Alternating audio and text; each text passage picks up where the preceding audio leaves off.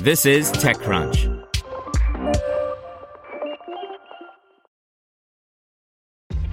This episode is brought to you by ShipStation. You know, some things take a lot of work, like sending little robots to far off distant planets. And just as that's challenging, so too is running a successful e commerce business, especially when there's so much to do. So I want to introduce you all to ShipStation.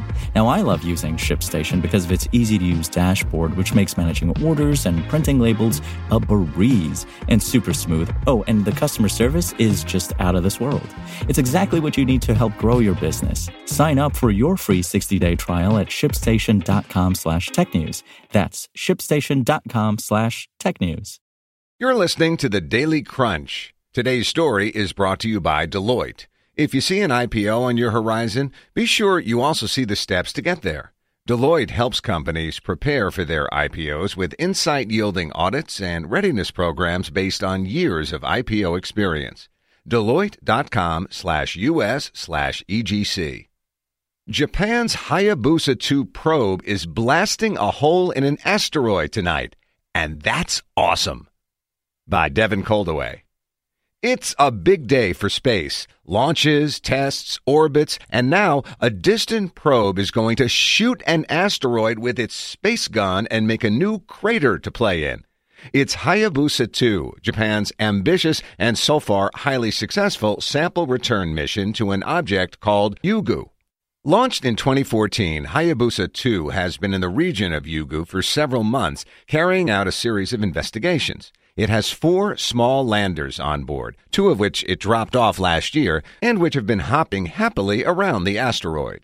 In February, the craft itself touched down on the surface, stirring up the dust considerably, but nothing like what's going to happen when they fire a big old bullet into the surface at 4,400 miles per hour using the small carry-on impactor. Just imagine what will happen to an asteroid with very little gravity when that bullet hits it. The dust and flecks are going to fly all over the place. In fact, the robots on the surface have all retreated far away from the impact site so they don't get showered by debris.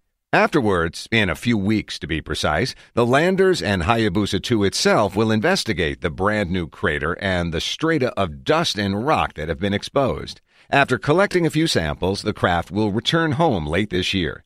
This crater generation operation will take place later tonight, and images should arrive very shortly afterwards. The team has already posted lots of wonderful imagery from Ryugu, as well as some great kids' art. In fact, you should be able to follow along more or less in real time starting at 6 p.m. Pacific. And if you're curious how the spacecraft is doing at any time, for instance, right now, you can always check into the Haya2 Now web app, which gives all the relevant details as soon as they're received.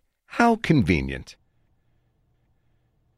Want to learn how you can make smarter decisions with your money? Well, I've got the podcast for you. I'm Sean Pyles, and I host NerdWallet's Smart Money Podcast. Our show features our team of nerds, personal finance experts in credit cards, banking, investing, and more. And they'll help you make the most of your money while cutting through the clutter and misinformation in today's world of personal finance. You'll get clarity on strategies to help you build your wealth, invest wisely, shop for financial products, and plan for major life events. Listen to NerdWallet's Smart Money Podcast wherever you get your podcasts.